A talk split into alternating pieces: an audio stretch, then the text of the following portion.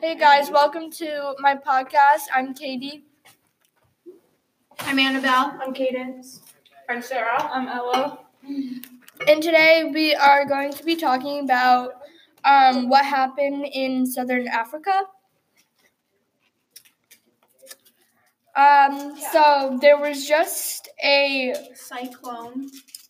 and um, It killed many, many, many people. do you Due know? to the flooding. Yeah. Do we know um, how many people exactly have died? Um,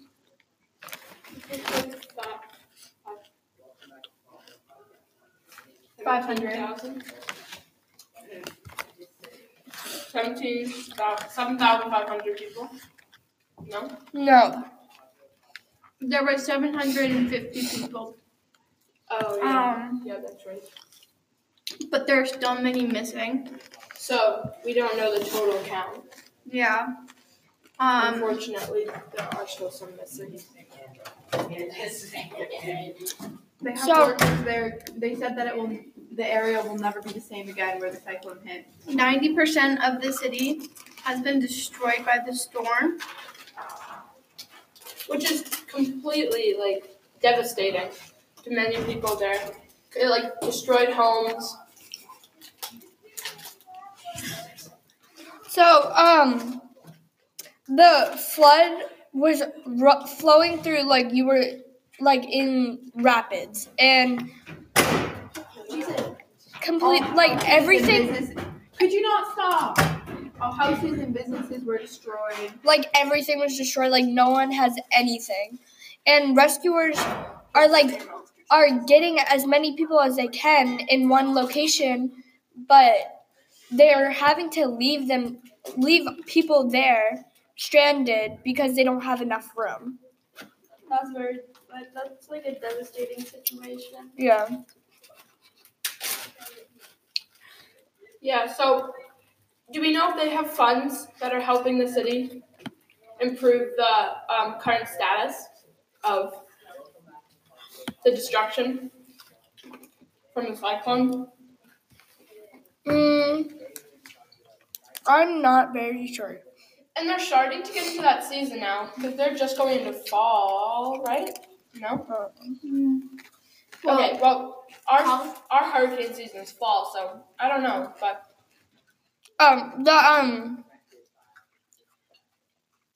the low li- like the low-lying coastal areas of central Mozambique are highly vulnerable to natural disasters, but the budget for preparing and responding to them is really very small. Um, cholera cases have already been reported, and there is an eas- increasing number of malaria infections among these trapped among those trapped by flooding, according to the International Federation of the Red Cross and Red Crescent Societies.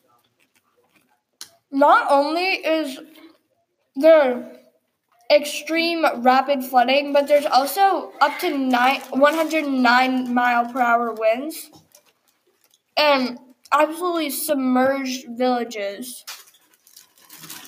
So many different homes are destroyed, and now so many people are left homeless, and even like shelters are even like there's no shelters because buildings are destroyed. did Hmm. anyone mention if the Red Cross was helping? Yeah, You did. No. Um there's like there's like say that. no, there's really really low budget for the low-lying coastal And the food areas. supply is low right now. Yeah, it's Yeah. so low cuz all literally the every wa- the cuz water is everything has All taken it. contaminated now.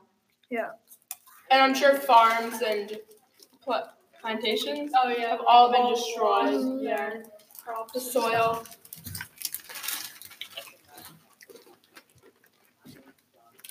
No, those are mine. Um So there's not really much saying what will happen next, but yeah. At this point, we just, they just need hands on deck, like all Yeah. hands on deck, because or they probably should have got out of there before it happened. Well, there wasn't. There was warning. Um. But many people don't have like TVs and radios and things. so Yeah. They can't know. And like. does Not Uh, anyone know everyone. what this village is called? Oh, it's one of them. B. Iberia? Iberia? No, it's like Um, it's um. Anyway. Idea, idea. that's the wrong thing. Yerba Um, Buena? Yerba Buena? Beria. It's Beria. All right. Thank you for watching, listening to our podcast. We'll see you next time.